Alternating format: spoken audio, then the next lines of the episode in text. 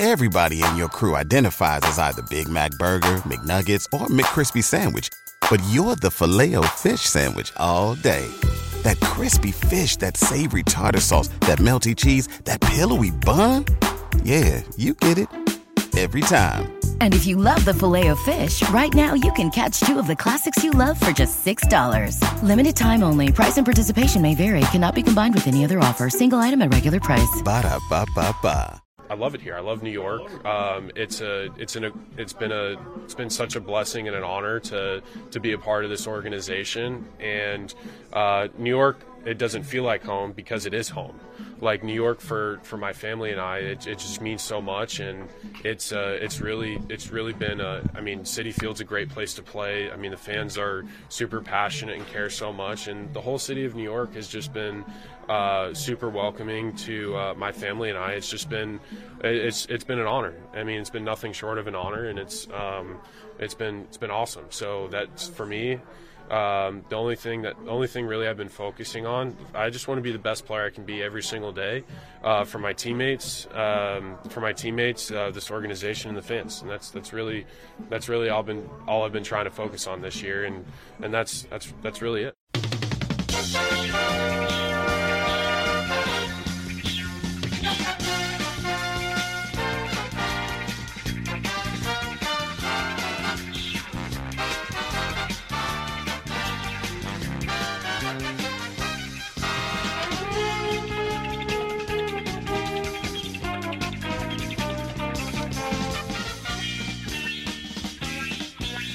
It's another edition of the Talking Mets podcast here on this Sunday, September the 24th, 2023. Of course, I'm your host, Mike Silva. You can check me out all the time at the TalkingMetsPodcast.com. Send me a tweet at Mike Silva Media and to the show on Podcasts, Spotify, pretty much whatever podcasting service you desire. If you want to interact with me, Mike Silva at TalkingMetsPodcast.com. No G. Mike Silva at TalkingMetsPodcast.com. You can get me on Instagram Talking Mets No G, and I want to welcome in the good folks from the Fan-Sided Podcasting Network, as well as RisingApple.com. Uh, welcome to the next to last week of extended garbage time here on the Talking Mets podcast. I come to you right before the Mets take on the Phillies in the finale of their series. Uh, gloomy, rainy, tropical depression uh, type of weekend in Philadelphia as the storm has made its way up the coast. So typical of the feelings of being out of a pennant race, fighting for one of the last six slots to be in the lottery. I mean, basically that's what the Mets are playing for. A lot of people rooting for them to lose, for the Mets to get in the lottery. Uh, the perfect backdrop for what you feel when it comes to this Mets team. But there is some stuff to talk about, and as I've said week in and week out, it's really a blessing when it's covering the Mets because these kind of shows could be tough. But for a team that's fighting for the lottery, the final six spots, there's a lot going on. You heard coming in, Pete Alonso and a Pete Alonso extension. That's the first one of the first big decisions by David Stearns. Buck Showalter and his leadership. That came to light over the last week, especially with comments from Tommy Pham in an article at The Athletic. Season tickets going up. Saw a lot of discontent on Twitter from that. I'll talk about that. And joining me in just a few to give a little state of the Mets, someone who's around the team, does great work for the Athletic. Will Sammon will be joining me, and Will will uh, chat about those things. Buck, Tommy Pham's comments, Pete Alonso contract extension, maybe get some feel what he thinks about the kids, the starting pitching that's fighting out for the back half of the rotation, so on and so forth. So, but let's start with the big news, and you know that's Pete Alonso and signing Pete Alonso. What's funny when I heard the report from our friend from Sports Illustrated, Pat Ragazzo, that Alonso's looking for a 10 year deal, I laughed because I said, you know, go back to the preseason, late January, early February, when we were in those post hot stove, post Correa nonsense doldrums as we were sitting around waiting for the Super Bowl to be played and then pitchers and catchers to report. And I said back then that Pete Alonso would be looking for a 10 year deal. I predicted that he'd want, you know, close to 30 million a year, maybe a 300 million dollar deal. Looking at some of the contracts that an Aaron Judge got, the kind of money that was thrown at Correa before his physical came back uh, not so good. And, and, you know, look, we could sit here and we could pick on Alonso, first baseman, average to, you know, maybe slightly above average or slightly below, depending on how you look at it defensively. Right handed power bat has shown some regression in certain areas offensively. This year, he's striking out more than he has in the last few years. His batting average is down into the 220s. Actually, even in September, as he chases 50 home runs here, he's hitting only 207. So, for the majority of the year, Pete has languished in that Dave Kingman territory, Joey Gallo territory, where, you know, he's a home run or nothing. I mean, it's amazing. He's only got about 18, 19 doubles on the year. Uh, you know, it's been basically a single here and there, you know, the walks when they come, and home runs. I mean, it's all about the home runs. Now, make no mistake about it. They, even in the, the era of juice balls and launch angles and things like that, 50 power home run hitters don't grow on trees. And Pete, I don't care what type of ball you're playing with, Pete's a legitimate 50 home run guy. I mean, he's the. Forget about Kingman, forget about Strawberry. You want to put right in there, Beltran. He is Piazza pure power wise, there is in everybody else. I mean, I know Strawberry had elite power during that era, but I think Pete's power is the next level. He is uh, the most elite power hitter in team history, and if not for COVID, probably would be uh, passing potentially uh, on the list of most home runs in five years, up to number two or three on that list. You know, you always get those lists. You know, Ralph Kiner's on that list, Albert Pujols, Eddie Mathews, I believe. You know, the list of most home runs in the top in the first five years of their career. Pete's up there. And, you know, COVID probably robbed him of about, I would say, 30 home runs, maybe 25 home runs. He'd be even higher on that list and challenging for the record. But alas, you know, Ryan Howard was on that list. Uh, alas, that's not going to happen. So now, you know, he's entering his walk year. There's been talk about how the Mets have shopped him around. David Stearns is taking over in about a week. And look, there's no vacation time. There's no easing into the position here for Stearns. We talked about it last week. He has some big issues to deal with, big decisions to deal with right off the bat. And I'm not talking about rebuilding the pitching staff, which desperately needs to be rebuilt. I'm not talking about diving into free agency. I'm not diving into, you know, what do they have here with these young kids and potentially some of these prospects that are making some noise in the Eastern League playoffs down in Binghamton. No, I'm not talking about that. I'm talking about who's his manager going to be because Buck has come a little bit under fire this week because of the comments by Tommy Pham of The Athletic. And then number one, what are you going to do with Pete Alonso? Because – you know, when you start to look at everything around you and you want to talk about Pete in a vacuum, the Mets are absolutely 100% doing the right thing. Going at the deadline and seeing what value Pete Alonso has makes a ton of sense. I mean, that doesn't mean they have to trade him. And I know it drives people nuts because now every rumor is reported, everything is out there. There's no, uh, you know, conversations that happen at a bar or privately that, you know, may never make it to the media or the fans. And there's, you know, over the years, you know, how many deals have been discussed by elite players that could have changed franchises in the course of history that never came to fruition? They were just ideas at some point being bandied about at the winter meetings or in just general conversation because that's what you do as a GM. You have conversations with other GMs. You look to see what is a fit. You look to see how you can upgrade your roster and how can you maximize the value of your player wherever they are in their, you know, current service time and and and it, that that makes it out into the public, and that makes it so much harder because obviously now the player has to you know talk about it. But when you look at Pete right now, and you look at it in a vacuum, the Mets are doing the right thing. But when you start to add the emotional component here, and you start to factor in where the Mets are at, and I told you last week, Stearns is coming in this critical, critical time because Stearns is not coming in fresh slate with Cohen as the owner from 2020. He's coming into a, an owner that has had to jerry rig the front office, has had a GM leave on him because of, you know, off the field stuff, had a GM get himself fired because of off the field stuff. He's had, you know, Alderson in and out. We all know the history. He said two out of three losing seasons, and both losing seasons have gone down in such ugly ways you know, one year they were in first place most of the year and they collapsed in August. This year they were had the, the highest payroll in the history of the sport and they never got out of the gate. And they, you know, those two things sandwich in a hundred win season. So you've seen with Cohen the best and the worst. And now Stearns is coming in where there's a lot of sour taste in fans' mouth about this year. An article just came out that questioned the work ethic of the team. And, you know, season tickets are going up. You know, I looked, I got some info from a season ticket holder. I'll share that later. Season tickets are going up about has since 2019, pre-pandemic, you know, about 30%. Over $100 per seat per game and you got to buy season tickets there.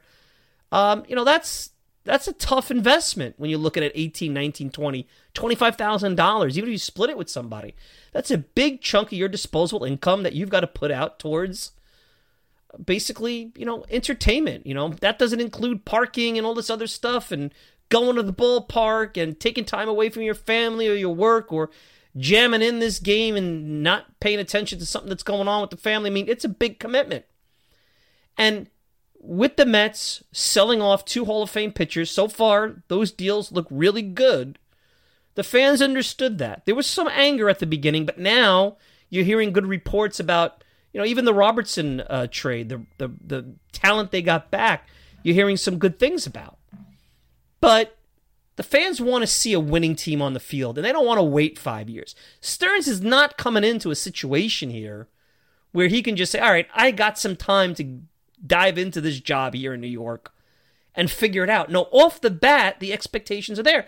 And it starts with Pete Alonso because right now, how in the world, if you're Steve Cohen and you're David Stearns coming in, how in the world can you justify to the fan base and not take a hit from a business perspective, meaning lack of sales at the box office? You know, Cohen doesn't want to have in 2024. He got lucky this year. The fans bought into the, the team, the high payroll, the excitement from the offseason. You didn't really see, you know, a ghost town, a, a cemetery type of emptiness at Citi Field, even towards the end of garbage time here.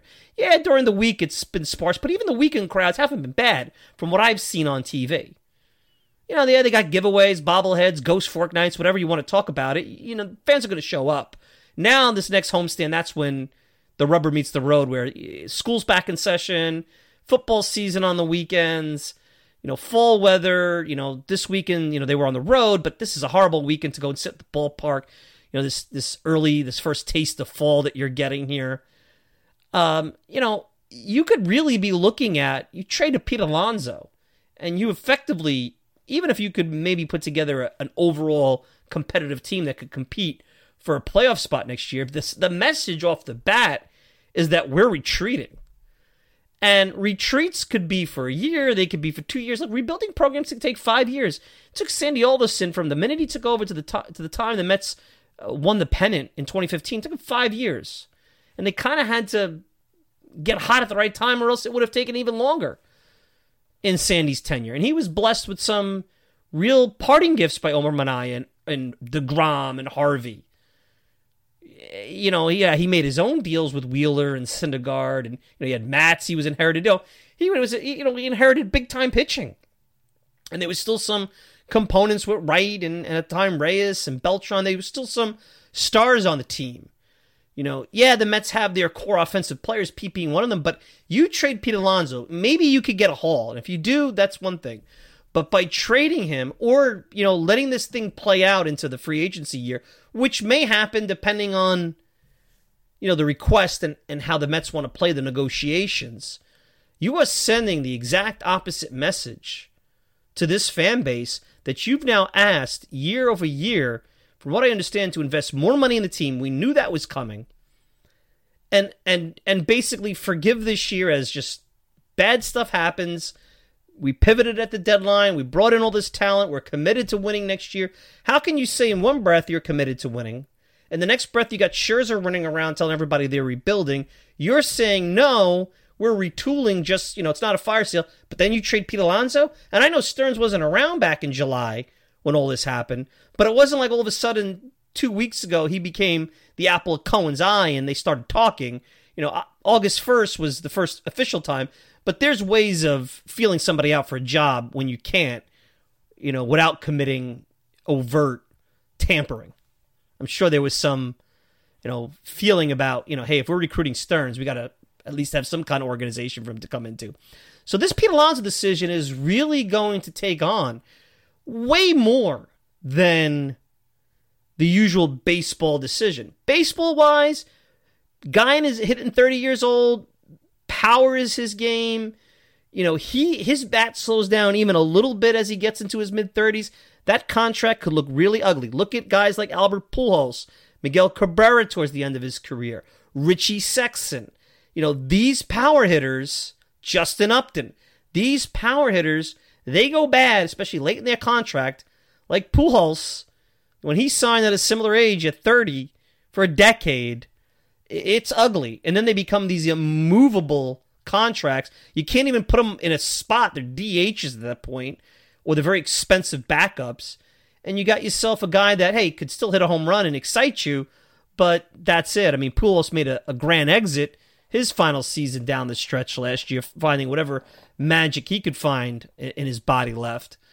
So, you know, I see no choice but Stearns and Cohen to make this happen, to figure out a way to bridge the gap. If it's years that are holding it up, well, you know what? There's got to be a way to bridge the gap and come to some kind of, you know, agreement where the AAV and the years make sense for both sides. I'm sure the Mets don't want to sign Pete till he's 40, and and I got to think there's a way to make that up somewhere somehow. So this is going to be really interesting. This Pete Alonso situation really is going to send a message. I will tell you, other than signing him to an extension, I know they let Diaz go to the uh, free agency. I know they let Nimmo go to free agency.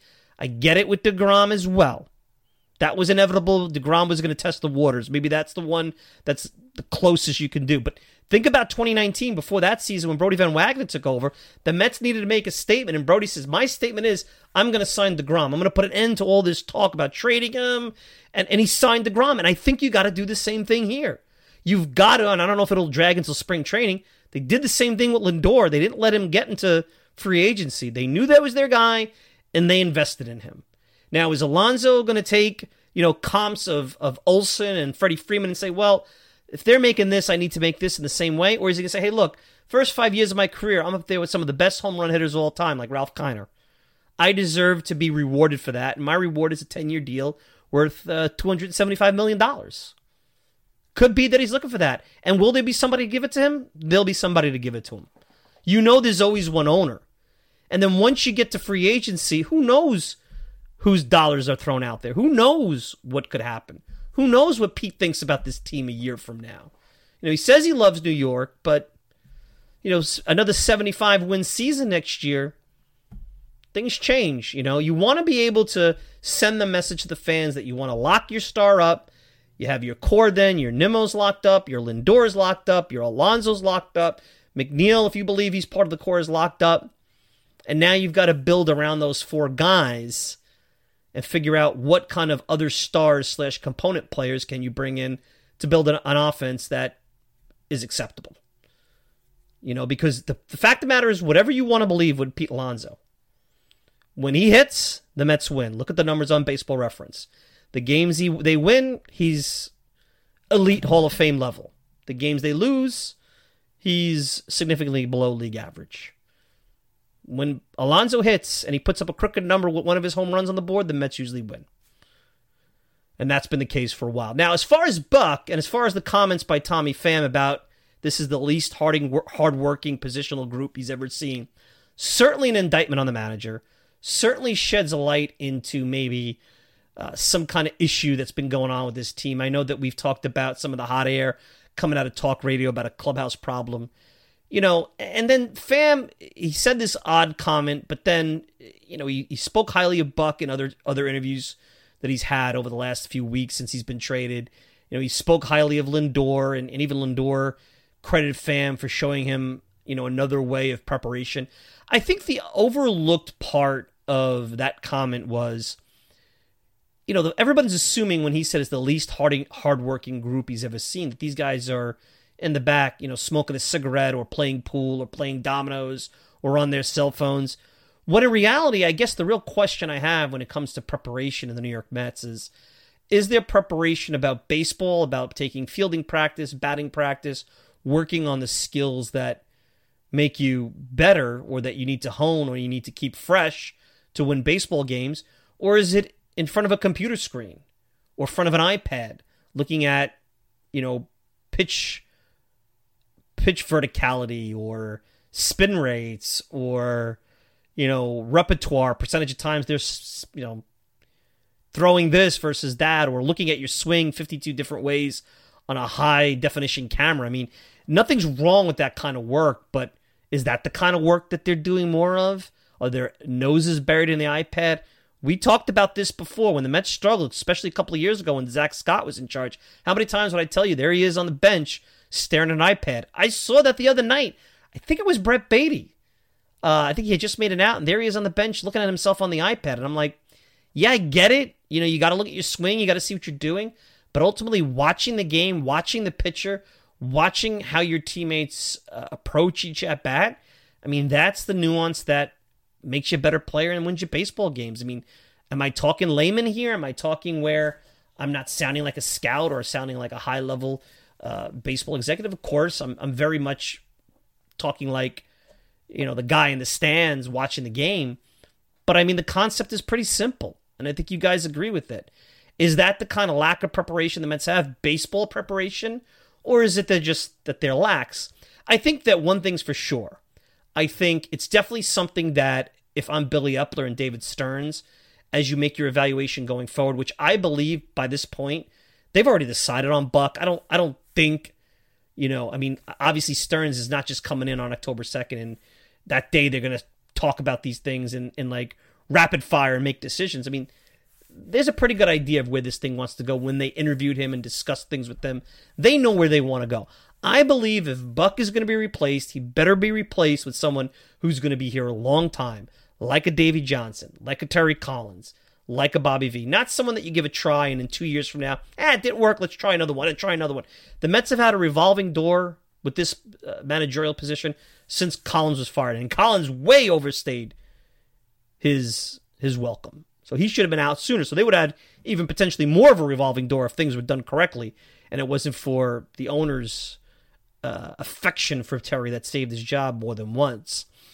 Um, you know, I, I think that's the only way you fire Buck. It is fair to question how this team prepared this year. I think the real takeaway from the article in the Athletic, where you know Pham made the comments, is the Mets never really and Buck has and I thought about this. I think it was Joel Sherman that brought this up.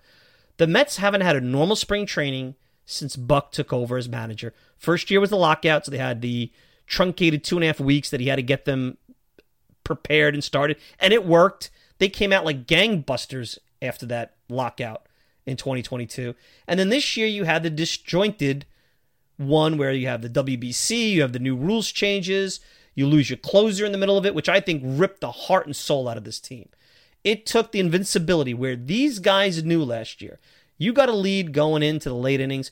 All I had to do was get three to six outs from my middle relief, and I knew I was going to win that game. So you took for granted you were going to win in the ninth inning because he was so dominant you felt like, you know, there was a way, there was a pathway to victory every night. And as soon as you had a lead in the late innings, even though the middle relief wasn't always great, you knew if you got this to Diaz, there was the weapon.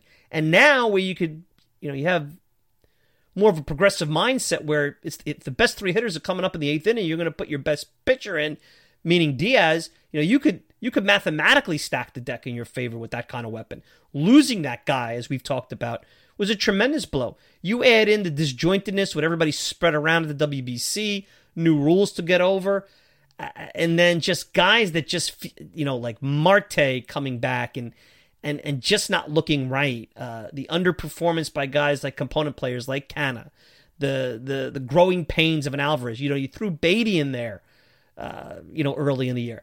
Bottom line, when you look at this 2023 Mets, you could, you know, talk to Scherzer, talk to Pham, talk to anybody around the team. They had bad pitching from the start. They had a thinned out bullpen when Diaz went down. The hitting, which, you know, might have been a little short and needed another bat at some point during the year. Those other issues were so great. The bat, the hitting never got a chance to just work itself out. It was amplified. And you have yourself where you're at, which is a second division club. Now, you know, what's funny is they kept that team together. They don't trade Verlander and Scherzer, and they say, ah, let's just go for it. Forget about the prospects. We might be having a different conversation. I mean, the bar is so low in the National League when it comes to the wild card. You know, now Scherzer winds up getting hurt. Verlander hasn't been great in Houston.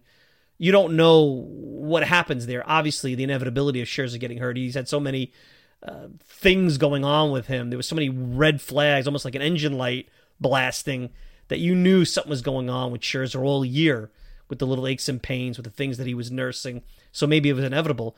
But you don't know if you were even if you know you're talking about wild card, even though it wouldn't be an impressive record.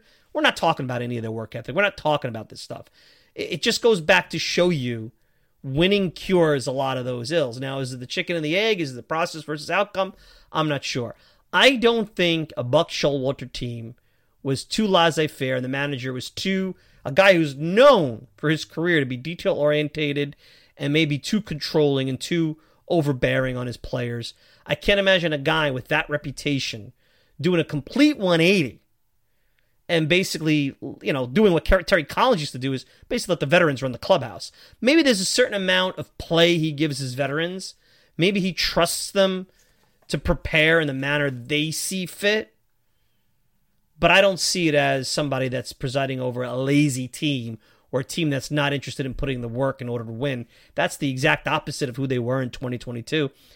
Maybe they took for granted how good they were.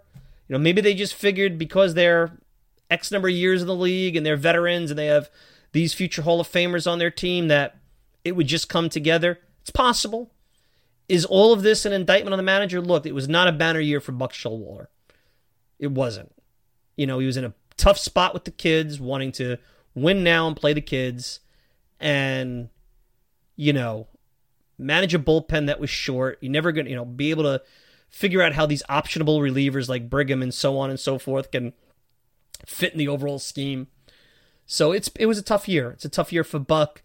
Pretty damning comments. I think there's some nuance of the comments that we're not privy to. It's easy to take Pham's comment, blast it into a tweet, and start making assumptions about, well, who is it? Who's the one that's not the hard worker? I, you know, it may not mean that they're not working. It's the type of work that Tommy Pham believes positional players should do. I think that's what it comes down to.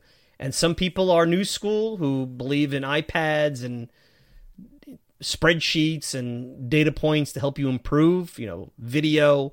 And then there's old school guys that like, let's just get into the batting cage and put the work in. Let's just, you know, take more reps. Uh, is one right and one wrong? I mean, I have my thoughts and opinions. I'm not a professional player. Of course, others have their own thoughts. So, anyway, let's hear what Will Sammon has to say. Big things ahead. David Stearns takes over in just a week or so. And let's face it, he's gonna get to, he's gonna hit the ground running. There'll be a press conference. Tough, tough questions are gonna be asked of him. Who's gonna be the manager? What's going on with Pete Alonso? And oh, by the way, you have a bunch of kids and pitchers that are trying out for positions in 2024. Look at all these question marks. How are you going to fill them? Are they going to be filled internally, externally? What's going on in free agency? There is, let me tell you, October 2nd, he takes over, I guess is the date. That Monday after the season ends, October 1st. Um, is that when it ends? Is that where you're going to go? The first day when the season ends, David Stearns is going to be asked a ton of questions, and he better have the right answers. And the Mets are going to need to hit the ground running because the fans have no patience. They're not paying more money, they're not paying 30% more for their tickets to see what they saw this year for any length of time even with an executive that they believe can bring into the promised land, who comes with a little bit of equity, who's the darling of the media, you know, hit the ground running. David Stearns is going to be expected to compete, win, and execute at a high level. No excuses from day one. It's a tough job. We talked about that last week. All right, let's take a quick break. Will Sammon of The Athletic right after this. Everybody in your crew identifies as either Big Mac Burger, McNuggets, or McCrispy Sandwich, but you're the filet fish Sandwich all day that crispy fish, that savory tartar sauce, that melty cheese, that pillowy bun. Yeah, you get it every time. And if you love the filet of fish, right now you can catch two of the classics you love for just $6. Limited time only. Price and participation may vary. Cannot be combined with any other offer. Single item at regular price. Ba da ba ba ba. Take huh? that as a damnation on the manager at all? No, I just, you know, Tommy's entitled his opinion. And, uh, you know what works for one player may not work for another. It's it's fine. We have I got a lot of you know I see the work these guys put in every day, so it doesn't really. So you don't agree with it, or do you agree? with I, I don't even comment on it. It's just not. We got other things we need to to be uh, on top of, getting the team ready to play and finish the year. So, you know, Tommy's had a good year, and we wish him well.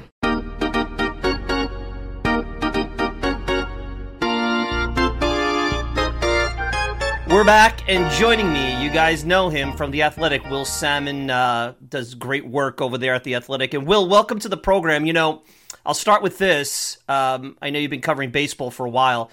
This is actually quite an interesting time to cover the Mets, even though they're a second division club fighting it out for the, you know, the sixth worst record. Uh, there's so much going on. It's not your typical second division club. So, welcome to the program, and how are you?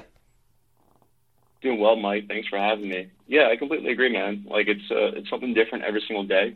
Obviously, that's nothing uh, too different from what Mets fans are accustomed to over the years, but uh, it really hits you when you're covering this team day in day out. Just the amount of news or the amount of interesting things that just occur on a daily basis.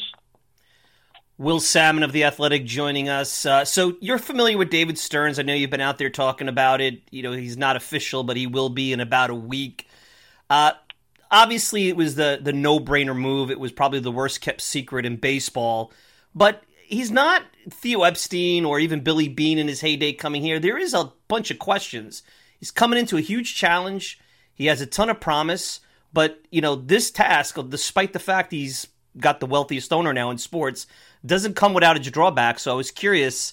Uh, you know, the Stearns era begins shortly. This is quite an undertaking that he's uh, jumped himself into. Yeah, it definitely is. It's definitely a pressure cooker as well because there was no real number two person or number two option that we know of as far as Steve Cohen's uh, wants and desires for baseball president of baseball operations, even going back to say like when Billy Eppler was hired or GMs before him, there wasn't a whole lot of candidates out there that had that pedigree or that resume that jumped out to you that said, okay, this is the guy for a president of baseball operations position, not just a GM spot. Uh, David Stearns, of course, jumps out as that type of candidate, as that type of person. But yeah, there's there's some question marks there. Um, to you know, right off the bat, just like I mentioned, being in that pressure situation of like, okay, I don't really remember uh, if there's any executive ever in baseball that comes with this sort of cachet or this kind of attraction or interest. Uh, we don't usually talk about executives this way. We don't usually target them in this manner. The guys you mentioned are in a totally different tier, historically speaking, as of course Theo Epstein, Billy Beane, those types. But David Stearns has become sort of like a household name in baseball families, at least, and that's saying a lot for somebody who was an architect of a small market team like the Milwaukee Brewers. You don't really hear that too often. So I do agree that he's coming into a situation where there may be some question marks as to how much could he sort of uh, relate or institute what he was doing at a high level with the Brewers, with a team with far superior expectations or um, just desires going in in terms of like what the fan base expects year in year out. Whereas with the Brewers, he was coming from a situation where I don't want to say they were happy to make the playoffs, but like they were just happy to make the playoffs when that first started to happen. Now the expectations there have gone up. Um, but at first, you know, it was, hey, make the playoffs a couple of times and you're in the conversation as one of the best executives in franchise history. Here, like you're, it is an undertaking. It's going to take some time, probably, as far as continuity goes, and a lot of it will depend on who he surrounds himself with. Will Sammon of The Athletic joining me, and, and he's being shoehorned in a way into an organization. I mean, it's been made clear by Steve Cohen that Billy Eppler was, uh, you know, at least assisted in making sure that whomever they hired was going to work well with him. They've started to build some of the infrastructure in the organization. Look, I've said it a lot. Cohen took over in November of 2020. Uh, the season, the off season, was in the middle of a pandemic, of course, but the off season was already underway. They've had to kind of retrofit you know, with Sandy Alderson and the GMs that came and went and the manager that came and went. So he's coming in with some pieces, not all his own, not even his own manager. Uh, it'd be interesting. I mean, this is a little different and strange. No one's talking about it. It's not your typical management hire the way you want it to go. You want to come in, clear the deck usually, and build it yourself. And that's not exactly what Stearns is coming into 100%. Uh, yeah, sometimes. I think with with Stearns too, though, um, it, it's kind of similar to a little bit of what he inherited with the Brewers because he never he didn't hire Craig Counsell. He inherited him. Um, he also inherited a bunch of minor league managers as well, and uh, I'm sure he hired some people in his front office, and the front office there grew uh, a ton, so much so that they had to I think build another office at American Family Field just for the analytics group there. Um, so it definitely grew, but he also inherited a couple of key people within that front office that were sort of holdovers or that were even like guys who were sort of fast rising or you know growing rapidly within the industry. Uh, one name and I one name in particular that I think about is Matt Klein, who um, is a big part of their front office and was part of their brain trust. But that was somebody that was already in the organization, and he he kind of graduated into like a you know a, a top five person as far as the hierarchy goes there.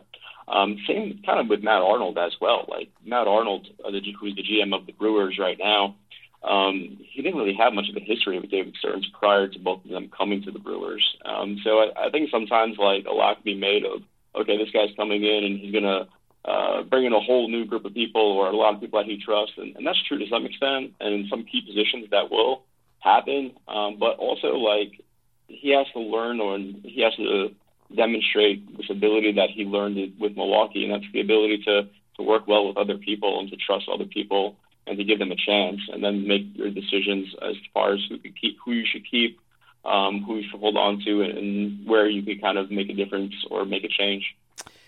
Being that you covered him a little bit in Milwaukee, one of the things that's been talked about, especially in this town, across town, with the Yankees and their reliance on analytics, you just brought up Stearns and how he built up the analytics department. We know Billy Eppler and Steve Cohen have been trying to do that.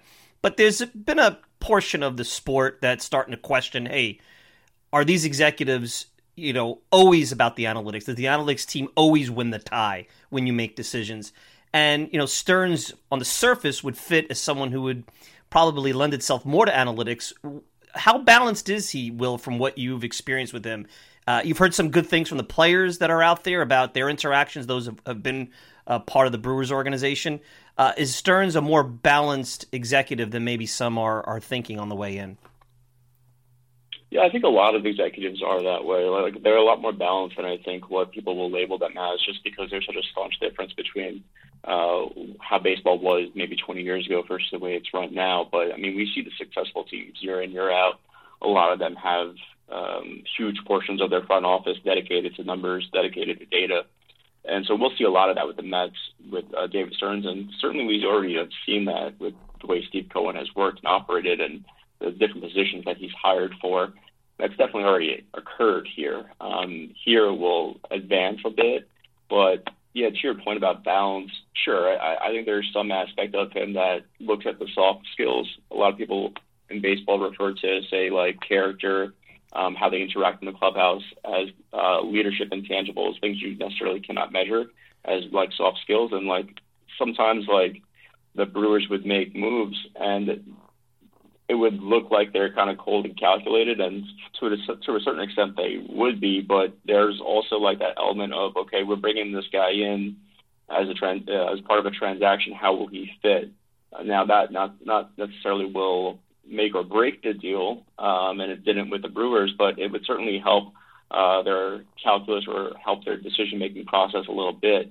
And they, they still did that even after Stearns. But with Stearns in particular, um, that occurred with the Willy Adames trade, where they knew firsthand they were bringing in somebody who had leadership qualities, and so that may have helped move the needle in that direction a little bit too um, when it came to that. So yeah, I think it's a combination of just weighing a whole bunch of factors, but just like any other modern front office, they're definitely going to be guided by the numbers to a, to a large extent.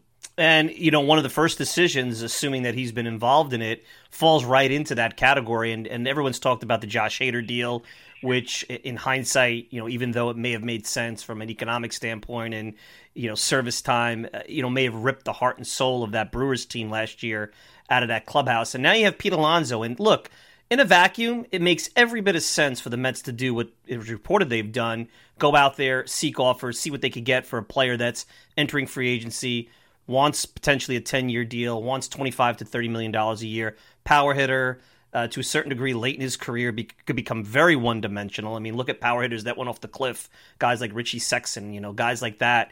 So it makes sense, but emotionally, look, couple of you know bad season two of the first three seasons of uh, Cohen's ownership not good this year major disappointment you've written about that season tickets and prices are going up we knew that was going to happen and trading Alonso, although it might make sense inside baseball wise, uh, that would be a, a, a, very hard introduction to the New York scene. Now, maybe Cohen takes the hit, But he's the boss now, Stern, so he'd be the first one.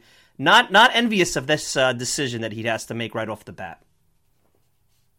Yeah, a lot of these decisions, of course, like anywhere else, would start with like what does ownership want to do, and then it falls down to okay, like let's make the base the best baseball evaluations from there. Um, and that will probably occur with the Mets as well, like it has, a, like it did at the trade deadline, for instance. Um, as far as Alonso goes, I don't know if he's necessarily seeking uh, 10 years. I know that that's been reported out there, but um, that's not something that I could uh, confirm. But we'll see what happens with, with like what how many years he he gets, um, whether it's from the Mets or another team. But he's definitely proven his worth, and I think also I just have a hard time looking at a potential trade that involves Pete Alonso and you're seeing how the team gets better in the present. Now, certainly it may get better in the future, but I just don't know how it gets better like in 2024 without Pete Alonso on your roster, particularly with the Mets, because don't really have like that huge or obvious solution at first base um, if they were to deal with Pete Alonso. Like back in the day, there was uh, I believe with like the Phillies, um, you know, they they had Ryan Howard on their team, so that that allowed them to make some moves to to, to give him the runway and, and that kind of thing. So um, it's not. It, I just don't really see it as something that helps them in, in the current situation whatsoever. It would definitely be a nod toward okay, we're we're still trying to build toward 2025, 2026, etc. Um, but yeah, it would be hard, um, and the consistency is just incredible. Uh, it's just incredibly difficult to replace too. I know that he's having a, a down season um, by some measures, and he had some uh, hard times when it sort of mattered most for the Mets. But I mean, he's still on base to do things that only a select few people in baseball are doing, and that's approached like 50 home runs. And you can almost pencil him. Well, you can pencil him in for at least 40 almost every season, and you're just not getting that from a lot of guys. Absolutely. Will Sammon of The Athletic joining me here. You wrote a great piece uh, with Tim Britton, kind of uh, post mortem. Uh, on the Mets uh, of 2023, and, and, look, I mean, everybody, and I know that you know Scherzer was quoted in the article, Tommy Pham. Uh, I look at it this way, you know, it's pretty simple. When you start to look from day one, the starting pitching was historically bad at the beginning. The bullpen was short with Diaz out.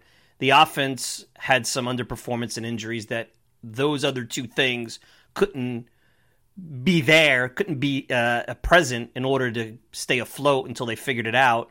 And uh, they made a decision at the deadline to, you know, basically punt for the future. You could argue that we're not even having this conversation if they don't make those deals because look at the records of those who are behind the Phillies in the wild card race. You know, it's crazy. Will uh, bad season, but it's but three, four, five weeks ago, if they don't make those deals, who knows? Maybe they're hovering around 500, a couple of games over, and maybe we're talking about sneaking into a uh, you know a wild card tournament. It's it's not as clear cut. It is an interesting uh, conversation, but this has been a weird team and a weird season.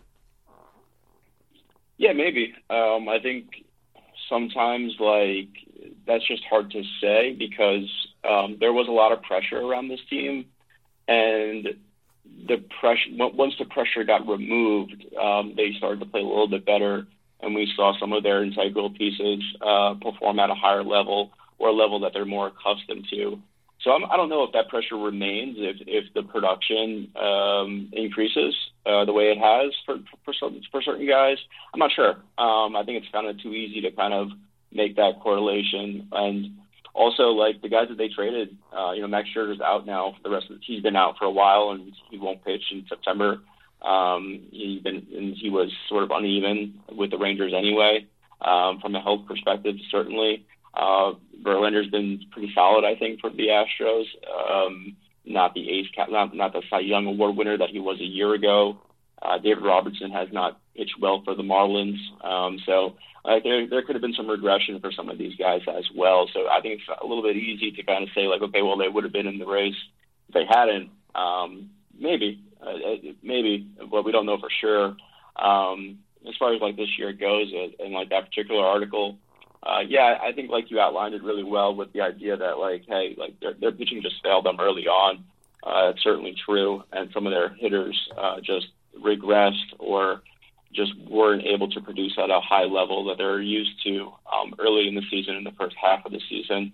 Uh, from our perspective, like we kind of knew that as everybody else, sort of looking at this team, kind of did. But our, our job with that particular story was to mainly just do some clubhouse reporting and do some scene setting as to like what it was like for these guys to experience this because um, the amount of money that was invested. I know people are sick and tired of hearing about it, but it was unprecedented and it's historical. And I think years from now, when people see that figure, there will be a, a question of okay, well, what happens? And it's not like embarrassing on the level of like say like the Padres or, or, or something like that because they they did make the smart move I think in pivoting um, at the trade deadline and um, they aligned themselves up for the, the future in a better way. Uh, but it's still is a failure, and it's still something that people will point to years from now and just wonder to themselves, you know, what in the world happens. Buck Showalter is one of the names that you know maybe even before Alonso that has to be addressed. He does have a, another year left on his contract. I think he's done a nice job here. Obviously, uh, this year, uh, some questions, bullpen management. You know, look when you have a short bullpen, easy to look bad with bullpen management. Maybe not playing the kids as much as the fans would like. Uh, and then there was the quote from Tommy Pham, which has been kind of mulled over a lot. You know, regarding the work ethic of the team, and and maybe he you know was put a little out of context. Um, certainly, something like that, it's an indictment on the manager. Uh, would you care to talk a little bit about your thoughts on the somewhat of a firestorm on that quote and maybe the future of Buck uh, in this whole disappointment? Yeah, I know from talking with Tommy Pham a lot that he had a lot of respect for Buck Showalter, and he called him one of his favorite managers to play for. Learned a lot from him as well. Respected him. Um, he was one of the veterans who told me at midseason, and another large story I wrote that Buck Showalter is far from the problem. Um, so I think like a lot of that uh, quote could be attributed just to like guys, you know, these are major league players, accomplished veterans in some regards, um, without guessing as to who he was specifically talking about or speculating on that. Like it comes down a lot of times to like you got to do your work or, or you don't. Um, in Tommy Pham's view, and it, I don't know if well I know for sure that he didn't mean it as something that was uh, could be attributed to the Buck Showalter or any manager for that matter. Um, I can understand like how people would take that and interpret it that way though. Um, but yeah, I, I think Showalter has a lot of respect from like his veteran players. He treats them really well. Um, he does right by them publicly. You'll never hear him um, say anything negative about one of his guys, and I think people appreciate that, particularly in this market. Um, and, and yeah, I, I think like that quote, um, we gave players an opportunity to say like, no, this is definitely completely wrong. And within that story, like you'll see that, you know, guys didn't necessarily like say like he's way out of line or anything like that by saying it. I think people were more um, within the club. I was looking at it as okay, like how can we learn from this? I think it's actually a good thing, um, and it's something that kind of like it's a good thing for them to look at that. It's a refreshing look to say to themselves, okay, what can we learn from this? If it's true, uh, what can we look at our processes to see what we could change? And some of that, like I said, I think a lot of it falls on the players, not necessarily the manager. There is so many questions, as I said, around this team, and, and there's some promising, uh, obviously, young players, young pitchers who have performed well the last few weeks. But nobody really seems to, you know, and I don't think anything will change over the next week, to have locked themselves into a position next year. Maybe Alvarez, but if you start, let's look at just the position players real quick, and I'll throw DJ Stewart in there because he's you know been great in the second half in extended garbage time. Alvarez, Baty, Mauricio, Vientos. Mauricio is such a small sample size. Uh, you have to think if they're going to spend on pitching, which is what they need to spend on, they may not spend the same level on offense, and th- these kids are going to have to be at least on the, from the start a solution early next year. Other, other than Alvarez, does anybody stand out to you that you really like and say, hey, you know, I could see this guy being a big part of the 2024 Mets positional group? Not right now. They haven't really proven themselves in that capacity. You could chart it out and look at their minor league track record and you know the buzzword of potential and say to yourself, yeah, you know this this could kind of make sense. And we we've seen that before, right? Of course, like with like rookies who struggle and then their next year they they get a little bit better and they gain a little bit more of a a hold on a job, that kind of thing. But so far, like we haven't really seen anybody aside from Alvarez, like you said, really grab that spot and run with it, of course, or make their case for 2024. Problem with the Mets is that at third base they really needed somebody to do that, and nobody really did. Uh, Brett Baty was given the job, didn't run with it. Mark Vientos has had um, kind of a not enough of a sample size, I think, from a continuity standpoint or consistency factor to really make a great judgment off of him. Um, but up until very recently, he hadn't really produced. And then Mauricio, the one thing that we could probably say about him is that his future is somewhere in the infield. Like they tried him in left field a little bit in, at AAA, it didn't really take to it, and they, we haven't seen him there at all in the majors, of course. So we can at least say that he's probably part of the infield future and not necessarily like a utility guy or a left fielder type. Um, so, but that doesn't really give us a whole lot of clues. And unfortunately for the Mets, at third base, I think there's Matt Chapman out there in free agency. But aside from him, and even him, he's his second half was terrible. Um, so he's definitely an inconsistent player offensively, although he's extremely gifted defensively. I don't know if they're going to want to commit to that kind of contract when they can probably command. Um, so there's not a whole lot there uh, for free agency. So I, I think a lot of the signs point to like they, they need to have an answer internally here at third base, um, unless they can look at the trade market perhaps um, and see what's out there. Um, but and they also have that issue in the corner outfield as well, and and not knowing exactly what to anticipate from from Starling Marte next year. So when you mentioned DJ Stewart, you know my mind looks at him as a possible bench piece, uh, particularly from the left side, but they still have to figure out what their starting outfield's going to look like uh, beyond Brandon Nimmo in center field.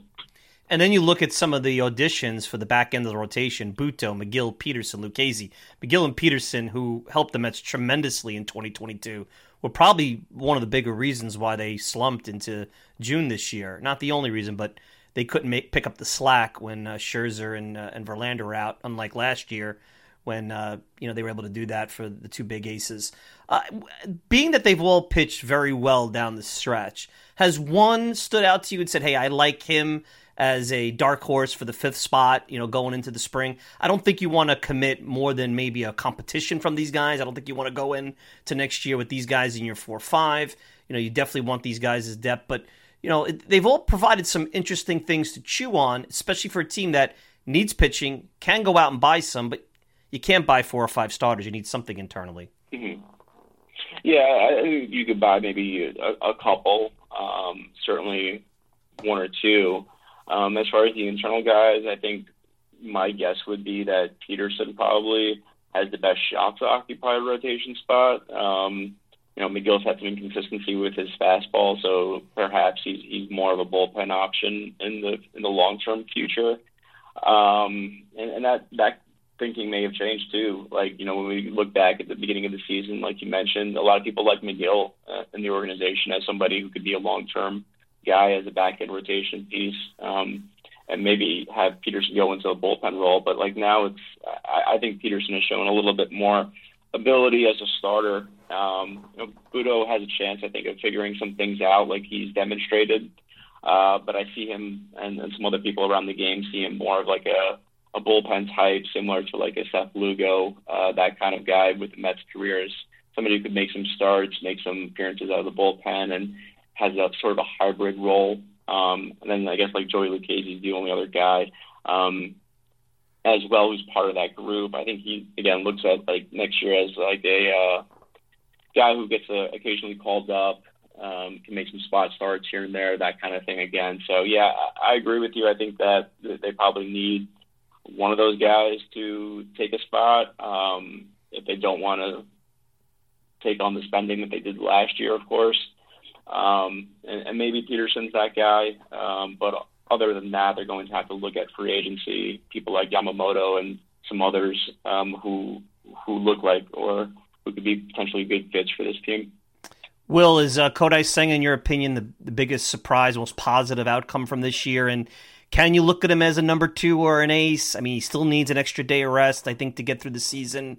Uh, he surpassed my expectations. I thought maybe you'd get three, four starter uh, performance, but he has had periods where he's been among the best in baseball. What are your thoughts on Kodai Senga? Is he uh, the real deal that you can rely on him as a top of the rotation piece for the next three or four years? Yeah, I think if you look back, like uh, some of the stuff I wrote in November, December, um, even into the spring training, I, I've always liked him as an impact starter. The Mets wanted him as such. That's why they targeted him.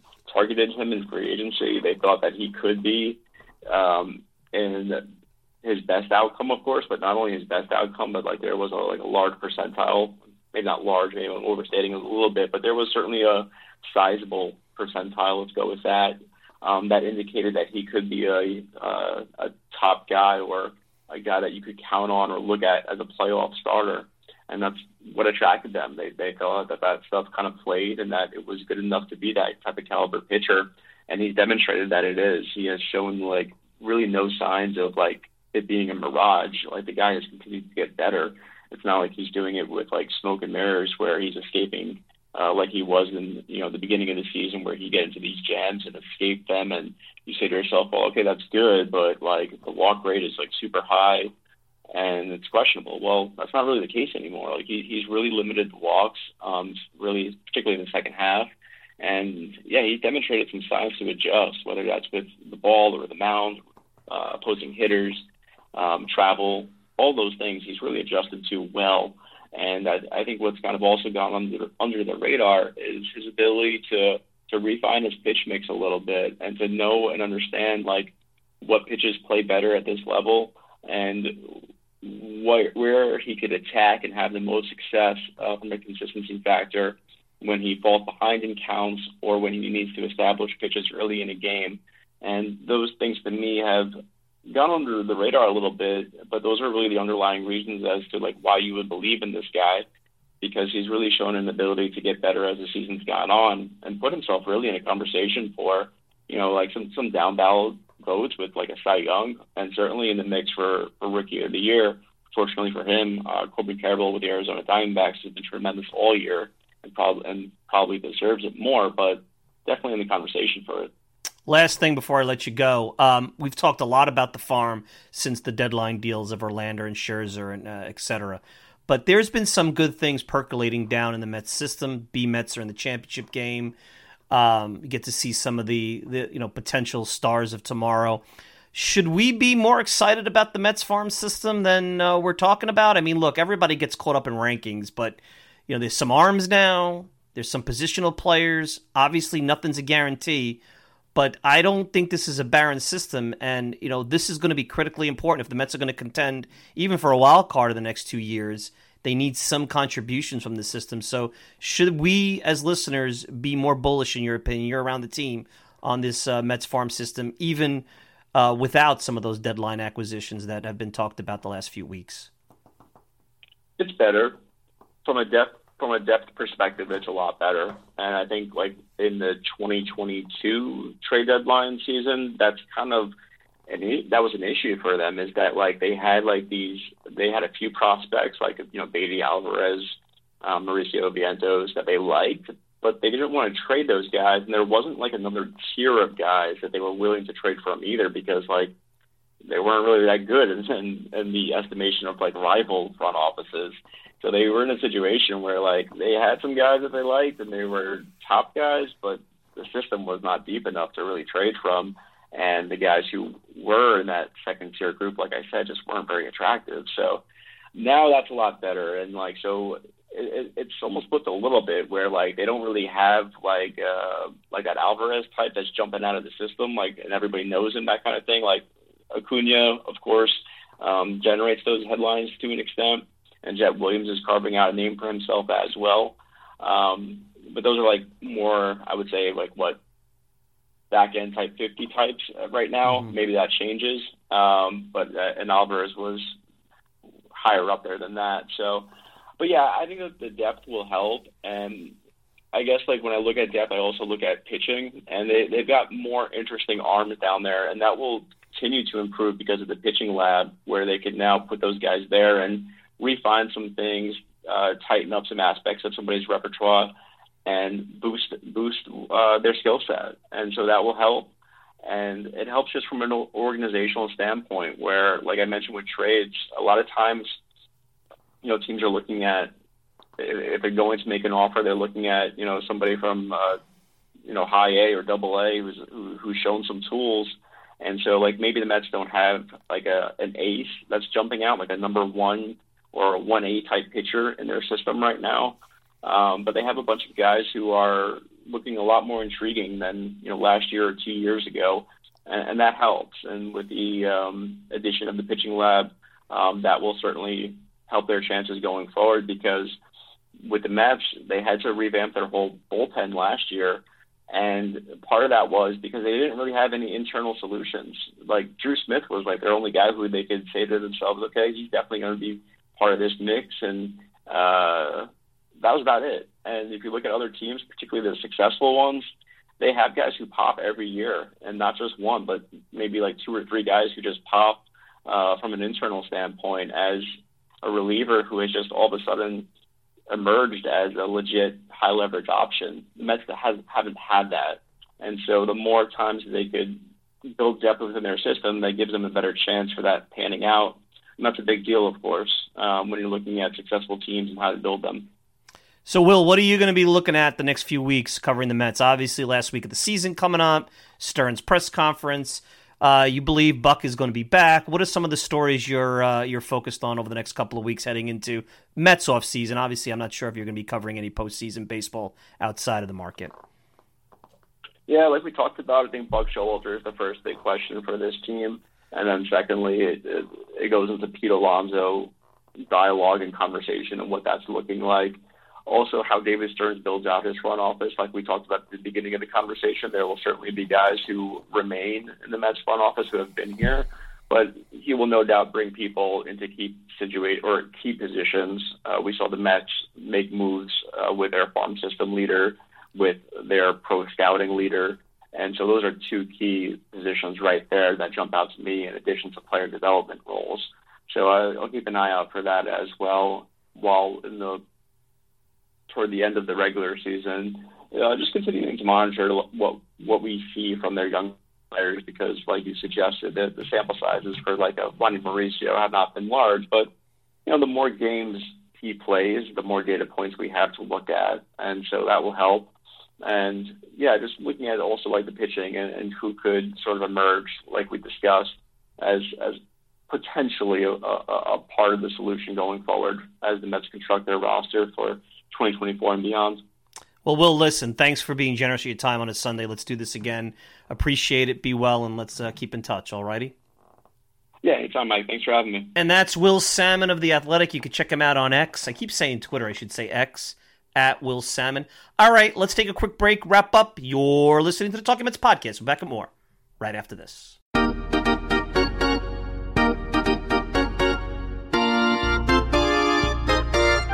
All right, we're back. Final thoughts. Want to thank Will Sammon for joining us here on the Talking Mets podcast. And, uh, you know, final week of the season upon us. Final homestand, final games. Mets playing out the string. Garbage time. The last garbage time Talking Mets podcast will be next Sunday. And we will have a show next Sunday. And then, look, uh, I'm assuming we're going to have a Stearns press conference and um, and then we're gonna be right into the off season. And will we will we be taking any time off? It's funny over the years where I've always said, you know, maybe we'll take a week off in October while the rest of the league is playing in the postseason. You know, last year obviously the Mets were in the wild card round. And it never turns out the way because either they're hiring a manager, they're hiring a team president, they're hiring a GM. Like it's like the Mets off season starts like second one after the last pitch, and there's really no uh, continuity. There's no uh, calm waters. Now, hopefully, Stearns being hired is the lead to that because, you know, Eppler coming in stabilized it a little bit. But all along, you know, we've known that the Mets have wanted to hire a team president. That hasn't been a secret. And I'll tell you why. You know, I said this at the beginning and I'll say this on the way out. Uh, Stearns has got to get this thing right really quick. I, I really sense a burgeoning discontent in the fan base. I think uh, Cohen's honeymoon is over. Uh, I saw the dialogue from the fans who got their bills, season ticket bills. Not only have they gone up, and I, I talked to one fan who you know gave me some numbers. He was paying you know eighteen thousand, a little over eighteen thousand dollars for three season tickets in 2019. You know in the Excelsior Gold area, um, and now that's up to 24,950 over $3,000 increase year over year. The money from what I understand is due next month. Now I know that's season tickets and that's only 1 percentage of the audience and you know a lot of people say, "Hey Mike, I don't care. I'm going to go on the secondary market and I'm going to, you know, go purchase tickets and and what have you." Again, I think the way you fill a ballpark and the way that you you establish that uh, you know attendance barometer is through season tickets. As a team, you don't want to have to hold your breath every day at one o'clock before a seven thirty game or seven o'clock game.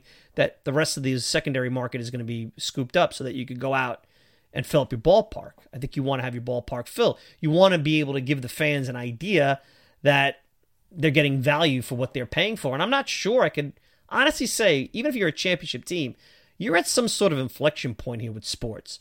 With the cost of cable, with the cost of taking the car or the train or wherever you get to the ballpark, um, you know, to get there, park, go through the even the two and a half hour game now. It's a little bit better because of the pitch clock. You know, the food. I mean, even if you say I'm going to bring my own stuff or not eat, I mean, what are the odds you're not going to spend a dime on a bottle of water at a ball game? Uh, you need to have uh, some serious disposable income. We all know what's going on in the country with inflation. We all understand how the cost of essential items have gone up. That's just reality. Baseball and going to a baseball game is not an essential item. And I said this when Cohen took over. Everybody was happy. Everybody loves the money spending. They love, you know, talking about Carlos Correa and Brandon Nimmo contracts in January when they're signed. But I said all along that Cohen, as much as he's out there and his wife Alex is out there, you know, talking to fans, they wrote the apology letter after the pseudo fire sale at the trade deadline. As much as they have done a lot of good things to bridge the gap between ownership and the fans, this wide gap that existed when the Wilpons were owners.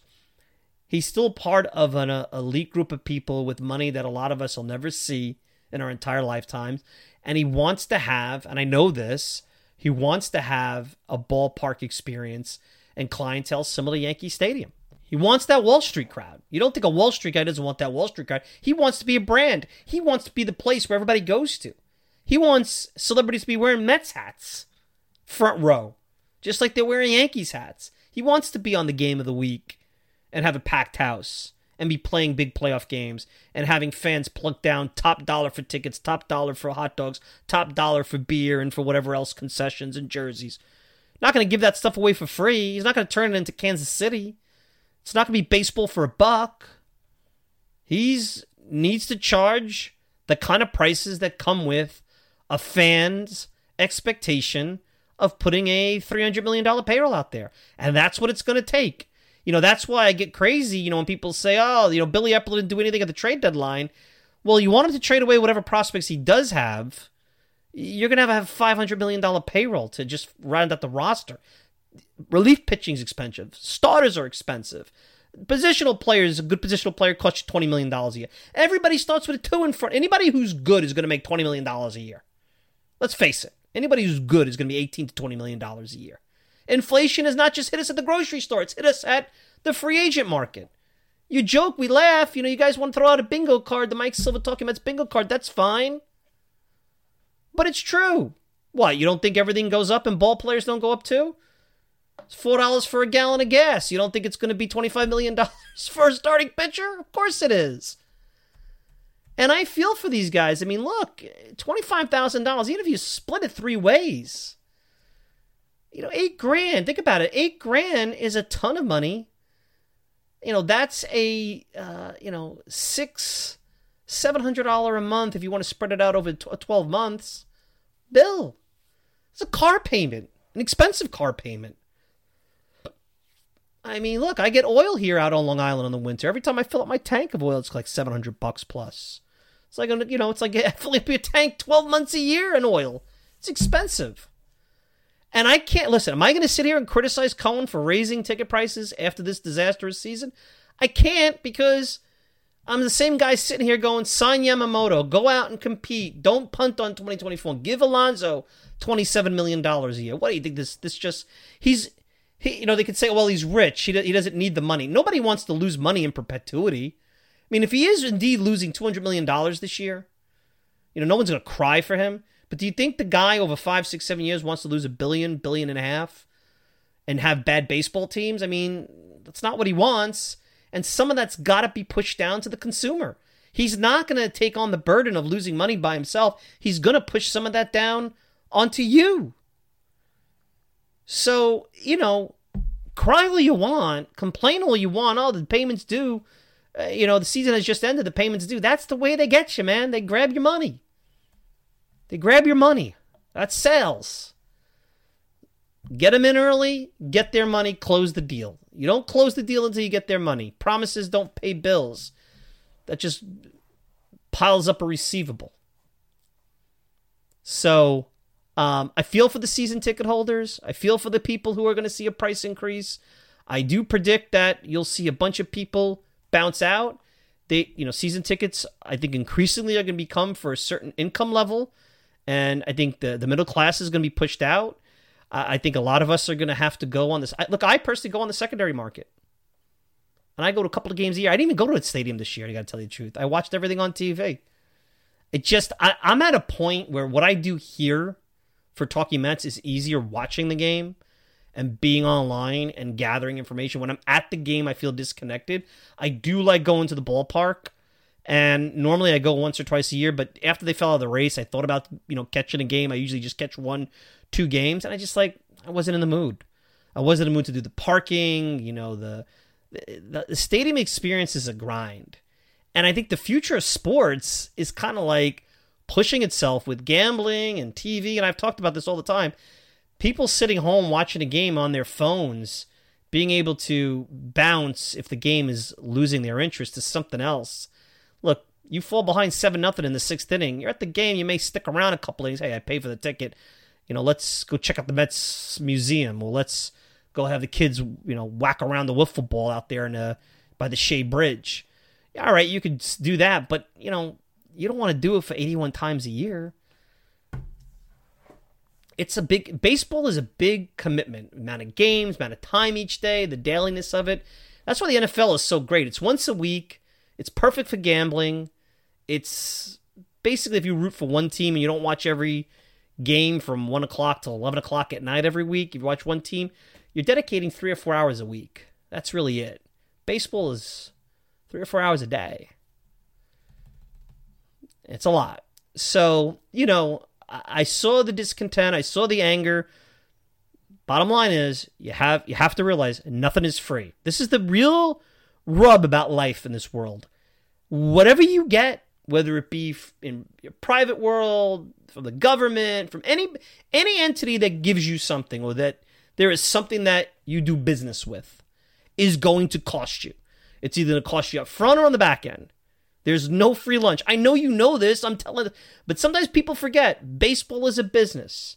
And yes, he's an extremely wealthy guy, the wealthiest owner in the sport, but he's not going to spend every dollar out of his pocket in perpetuity to provide you this product. He's going to ask for it back.